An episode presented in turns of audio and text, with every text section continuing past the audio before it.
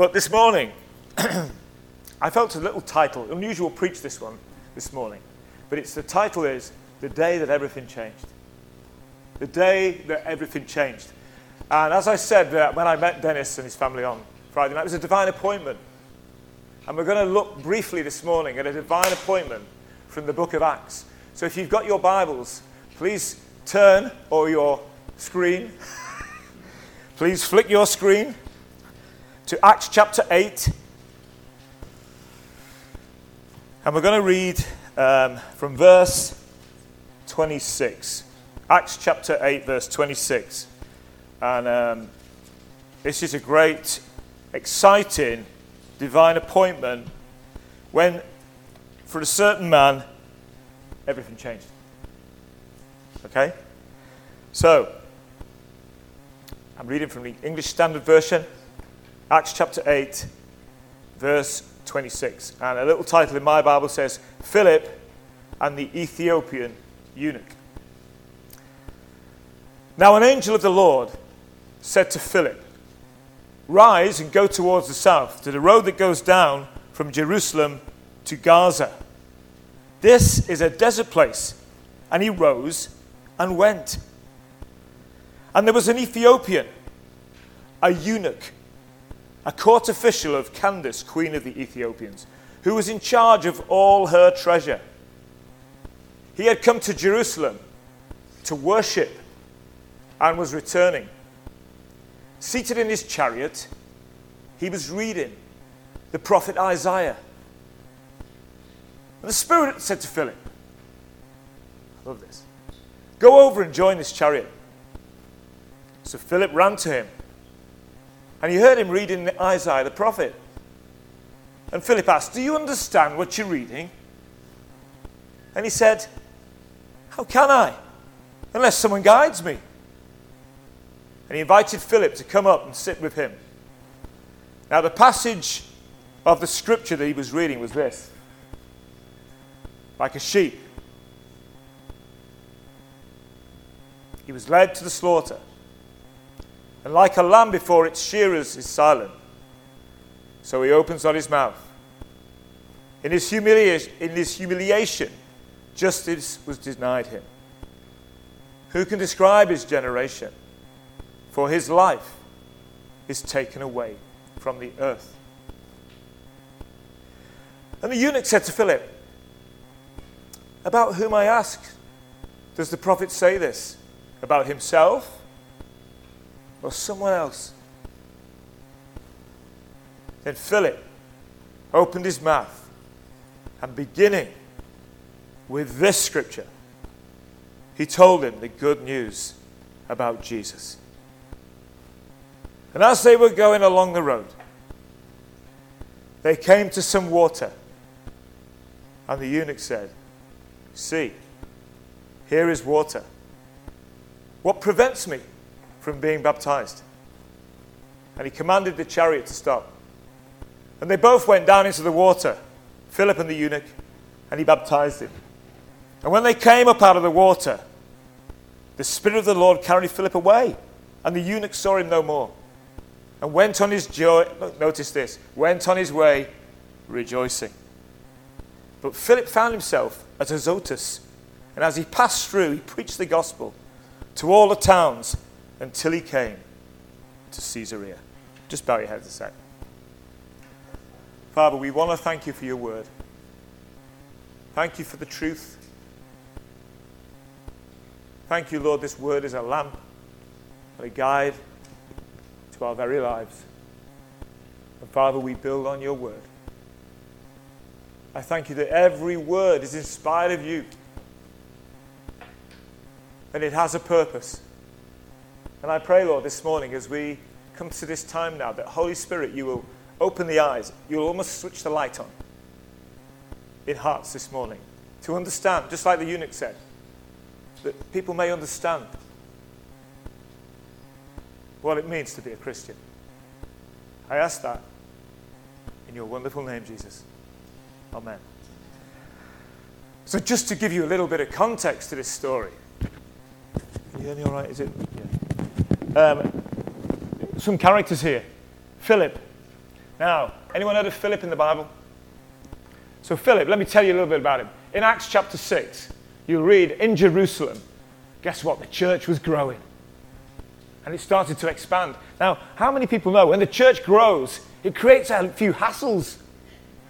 Everyone, we want the church to grow, but it, it changes things, right? So, in those days, they had like a, a feeding program for the Jewish widows and whatnot. And anyway, people started to get left out and stuff. So the apostles, that's the guys who Jesus chose, started to get distracted from preaching the word. And they started being on the food program. Now, the food program's great. We have the storehouse, don't we? And that's a great food, that's a great program, which we're using already into our communities. But what happened was, the word of God began to get a little bit distracted. So they said, this isn't a good thing. So we need to appoint some guys who can take care of all this. So Philip and seven, well, six others, there were seven of them, they were called deacons. Have you heard of deacons before? You know, in Baptist church, you've heard of deacons. All deacons mean is servant. So these servants were, there. But you know what? They weren't just, oh, well, you know what I mean? It's, listen, it's not graded Christianity. Oh, well, they're just, they're just serve the tables. Don't see it like that. Because if you read Acts 6 in the background, it says there was something about these men. They were full of the Holy Spirit and faith and wisdom. And they were ministries. And anyway, one of them is called Stephen. Have you of Stephen? First martyr after Jesus. He was going about doing miracles, serving tables, but doing amazing things. And he's martyred, lost his life. But one of his mates is this guy, Philip. And this story is phenomenal. It's a divine appointment. Let's just go back, look at the text. Verse 26. Now, an angel of the Lord. Have you ever seen an angel of the Lord? Anyone seen one? Not knowingly. I like it, Gail. You probably have. You, don't, you won't know. I could tell you stories about my former career when angels ask me later. I'll tell you some real, true stories when I believe an angel helped me out. He just looked like an ordinary person. Now, this one, I think it's the angel. He must have known, it must have been a bit of a divine encounter because he knew it was God. But he said to him, Look, he said, he said Look, rise and go south towards the road from Jerusalem to Gaza. Have you ever had an impression like that? You know, when you think, I need to go to this house. It happened to me once in Scotland. It was absolutely chucking it down with rain, and me and my friend were doing some outreach. We were going to go and knock some doors and stuff like that. And we didn't. We just decided to pray. Oh, it's too bad. Scottish. Did anyone seen Scottish weather? and we just prayed, and I got an impression. You need to go to that house. And I went to this house, right? He said, What are we doing? I said, I thought we were just going to pray. I said, No, we need to. I really sense Cliff. I said, We need to just. So we pull the car up. Now, has anyone ever shared the gospel on the doors? You're all thinking, Oh gosh, that's a frightening thought. So, right, we get to the doors, this door, and we knock on it. And you know, you can get all sorts of responses, can't you? And we were in our 20s then. Only a few years ago, it wasn't long. and this door opens. And this lady comes to the door and she says, uh, Hello. I said, Hello. I said, We're from, we're from Covenant Life Church. I said, We're just in, in the area. We're kind of praying and we thought we'd come and just share uh, our faith with you. We do like a question. Is that okay? She goes, Come in. Well, if anyone's been doing that kind of thing, immediately it's been a bit unusual. Come inside. So we go into this kitchen area. This lady, well, I would say she was about, she was, she, she was a, I would say middle aged. And uh, she said, Would you like a tea or a coffee? Well, now I'm really kind of thinking, this is unusual. So she said, I, will have a coffee. So she makes us a drink we sit down. And she says, Now, now, where did you say you're from again? A church? I said, Yes, we're from Covenant Life. She says, This is amazing. She said, just 15 minutes ago. She said, my life's in a mess. They lived in a nice, nice, it wasn't a, it was a nice area. She said, my life's in a mess. She said, my husband Alistair is a police sergeant. It's at work now, she said. But our marriage is wrecked. Our life is wrecked. And she said, I was upstairs in the bedroom. I was throwing things round in the room in temper. And she said, In this moment, I cried out, God, are you real? I've heard you real. Why don't you prove it?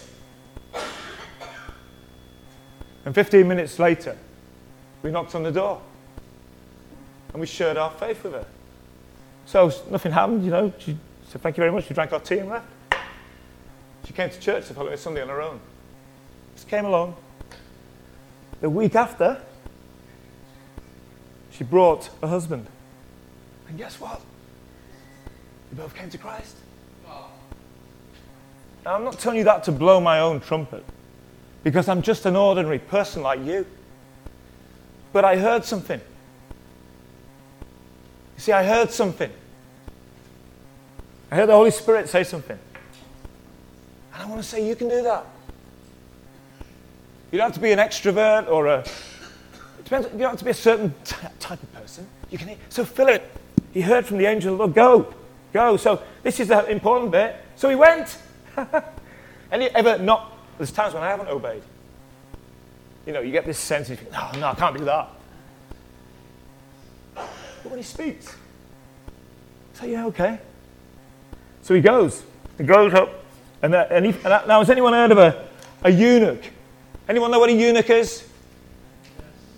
Go on, what's a eunuch? Don't be shy. Go on, Rob. Uh, I, I, I like it. Go on. Number one, it's a man who's been castrated, sometimes the whole lot. Ooh. That sounds to be an uncommon thing. Do you want to take that off the tape? Move that off the tape. It can also, it can also a commander or a leader. I love it. He's exactly right. That's exactly what I was looking at. Someone who's been whoop, or com- I think I prefer the commander or the leader definition. That's that. Yeah. Okay. We can sort things out later on. um, but this eunuch. So, but looking at the text, it would appear he's a high up guy. See. So it says he's, he, he was an official of Candace so he's come to, he's obviously a God fearing guy, right? And he's come to Jerusalem to worship. You see, you can be God fearing and have a desire and go and be religious and go every week to church and be part of something. But sometimes you can even then not know what it's really about. So he's been to Jerusalem. I mean, Jerusalem, this beautiful. Anyone been? I mean, I've been, I've had the privilege of going. I mean, it's the city now, it's, it's not as it was then, but it was still this beautiful city. A city, and it literally is sat in a hill. You can't go down to Jerusalem because it's up there. That's why in the Psalms it talks about ascending. When the tribes went every year for celebration to Jerusalem. This pinnacle of worship in the Old Covenant. It's interesting, all the way through Jesus' ministry, those three years, they're all a journey to Jerusalem, where he's going to die, be sacrificed for sin. So he, he, he's been to Jerusalem, and he's probably thought, oh, well, I've been to that meeting and nothing happened. Has that ever happened to you when you're searching? You don't think I'm going to go and check out this Christian thing? And I went along and, oh, well, I don't know. Didn't, didn't really happen for me. And he's on his way back. And maybe he's bought some scrolls. He didn't have books then. Probably, but he, didn't, he certainly didn't have, have a, a, what's name? What do you call them? What am I looking for? A what? A tablet. Thanks. Didn't have a phone. Didn't have an, an iPhone. So he's, he's, like not looking through Googling, Googling stuff on the way back. He's actually, he's got, a, he's got some scrolls would say he's a Jewish guy who lives in Ethiopia, in Africa. He's on his way home. And he sat there in his Lamborghini, or his chariot, and he's reading the prophet Isaiah. So Philip's been told to go up to this chariot. See, this is the day everything changes for him. But all of a sudden, he finds himself next to this guy. And he hears, Philip hears this guy's reading from Isaiah. Now, does anyone know when Isaiah wrote his prophecy before Christ, how long? 700 years, someone said it. 700 years these prophecies were written. And where he's reading from is probably in the Christian church, probably the most famous section, Isaiah 53, which is a suffering servant. Read it this afternoon if you have time. So he's reading this, look down what it says. And Philip hears him, verse 31. He said to him, Well, he said, verse 30, Do you understand what you're reading? He said, I, I, How can I? Unless someone guides me. This book can be quite complicated. Now, for some people, they read it and it comes alive straight away. I know people who've come to, Christ, come to Christ by reading this very book on their own in the bedroom or in the house. It's just come alive. And they've responded. But for some people, it's what, what, what does it mean? You know, people, anyone been on Alpha? Any Alpha course people? See, things like that, explaining. Wonderful course. How can I, unless someone explains it to me? And he says to Philip, look, verse 34, about whom does the prophet say? Is it about himself or someone else? And I love this. I love this next line. Verse 35. Very theological. Are you ready for it? Philip opened his mouth. Oh, what? Is that the end of the sermon? Philip opened his mouth. You see, when you have a divine appointment and God takes you on a road like this, you have to open your mouth.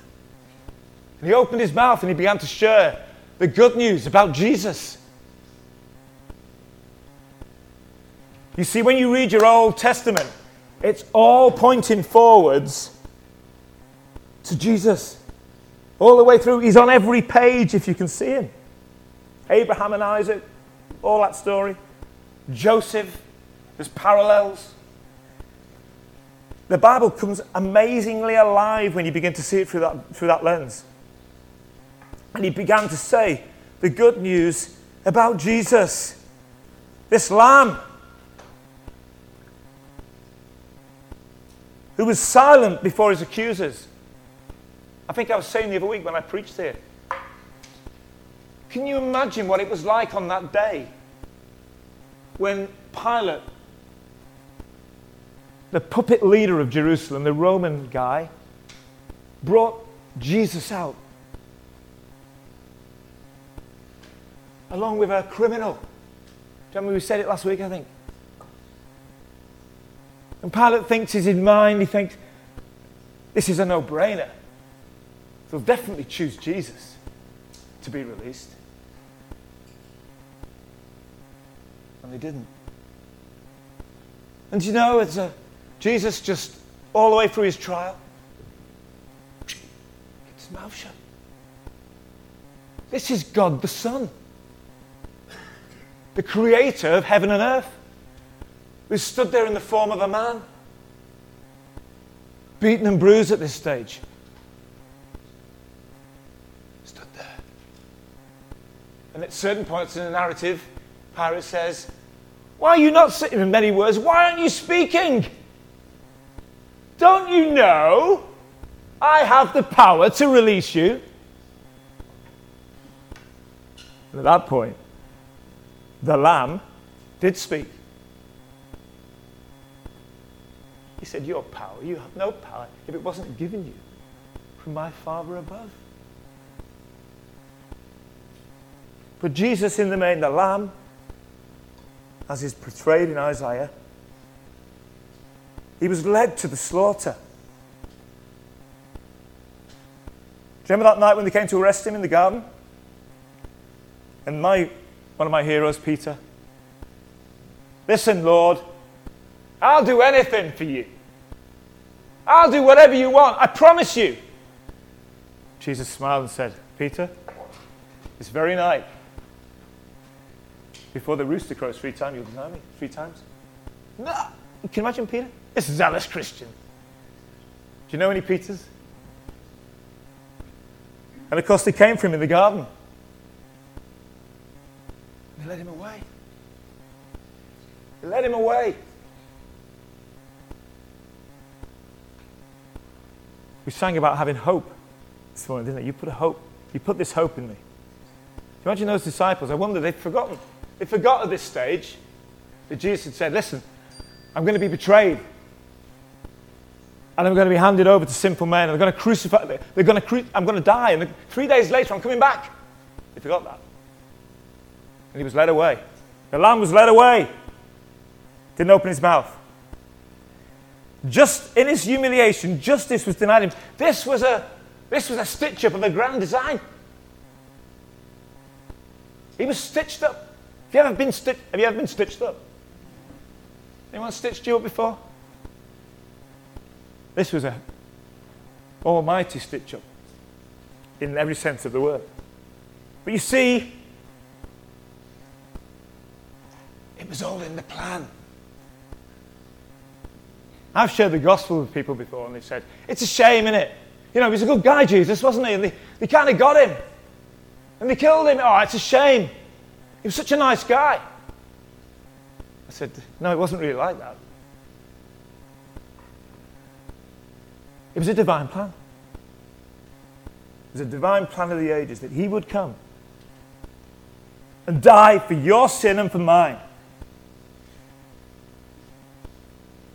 To keep us from eternal destruction. And I always say this, you know that, every week, because I don't know who's in it, I don't know who'll be here. There are two ways you can go by. You can follow God. Know this morning your sins are forgiven. We've done, I mean, what a day! We celebrate life this morning. We, took a, we got a cake from Costco in there. We've got written on it, celebrate life. Because that's what we're doing today. Celebrating new life. You can have a new life or you can carry on making, making doing your own. But I tell you, I warn you. I warn you. Heed the words of the gospel this morning. Only one life. Twill soon be past. Only what's done in Christ will last. Turn to Christ this morning. He's been knocking on your heart for a while, some people. And you're thinking, May, well, I don't know. Let this be the day you come. Because I'm speaking, but it's, it's not really me speaking, folks. Save yourself from this corrupt generation that's going to hell.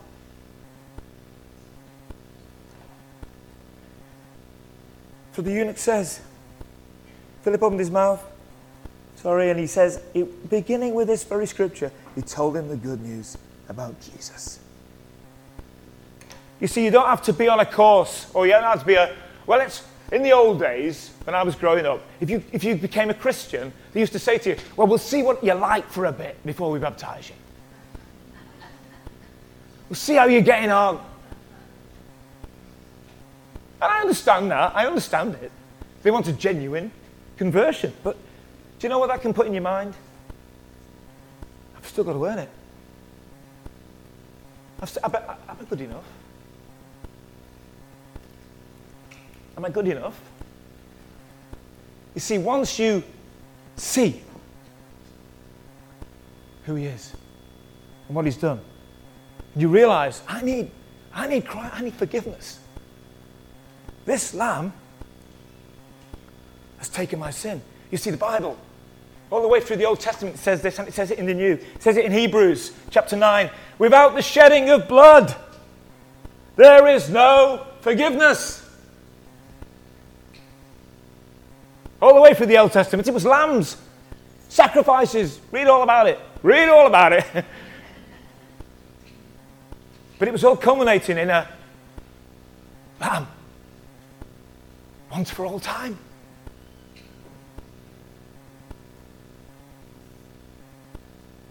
Once you understand and see that, you could get saved this morning. There you go, I'm going to stick my neck out here. If you became a Christian this morning, let's not waste the water. I'll just go and get changed back into my Liverpool top. We'll come do it all again.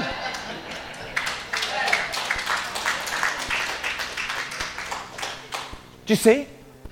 Do you get it? We baptized people in the bath before at my uncle's who came from the pub My uncle ran like a house church, right? And people would come at all sorts of days and nights.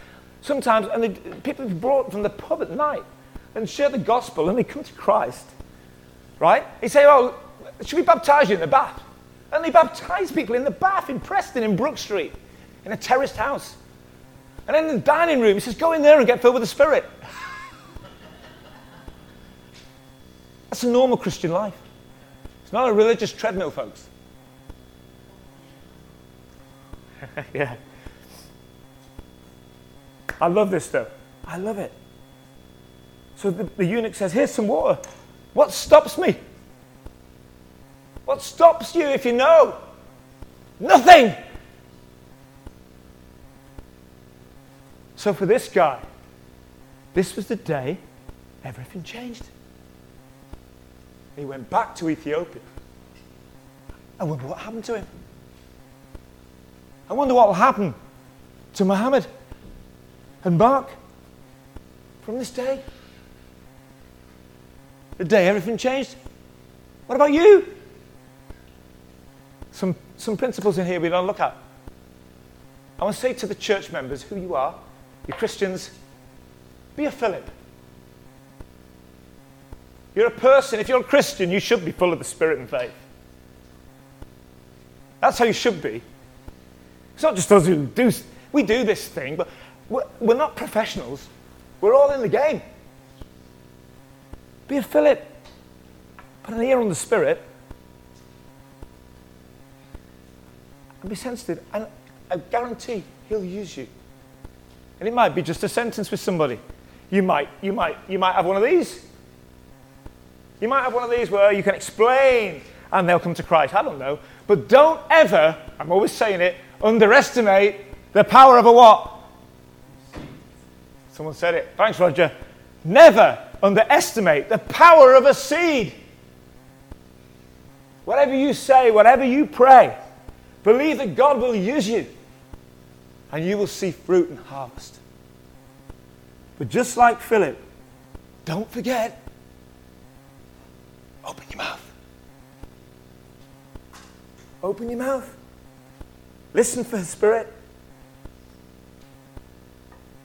Obey Him.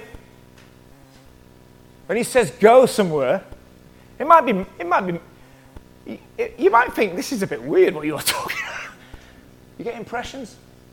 Yeah. You ever hear people say, God spoke to me?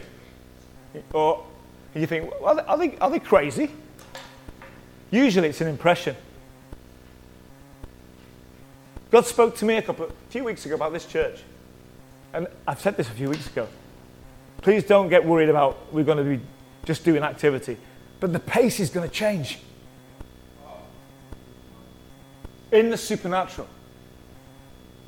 I think sense the Lord saying, come on, guys, it's time to start to go up a bit now. It's like when you, when you go for a run, you start at a bit of a pace. You just get yourself warm and say, right, okay, going to be quicker now. And I really sense in our appetite for God. Remember the other week, enlarge the place we talked about of your tent. The expectation. The pace is going to go up because the days are short. We've got to be His people. We've got to be like Philip. Starting to see some divine appointments in the estate at the back of Sainsbury's. I, I drove through there. Have I told you this? I've been for a meeting with, uh, on a Thursday, we used to have um, Senior Solutions in here. They're lovely people. I love them. They're great. And they contacted us and said, can we, can we consider coming back? So I went to speak to them and said, yes, yes, you can. So we're, we're in negotiation now. And as I left the meeting, I drove into the Southfields estate. You may know Southfields estate. I, dro- I was coming back here. And I drove through. And this heaviness came on me. And I sensed the Lord saying, You need a beachhead in here. You need a beachhead. A beachhead? What do you mean? I mean, like a house. So I started to pray and I drove around it. it was silly thought I was casing the place. He's the pastor. I started to drive around it and pray. And then I contacted my, my good friend, man of power and for the hour, Roger, who loves to go where the angels to tread. I said, Roger, I think we have some work to do. I'd like to go like I did in Scotland, I'd like to go and and, and a divine appointment happened with a, with a family who he knows. Ask us about it later. Something's happening on that estate. Expectation.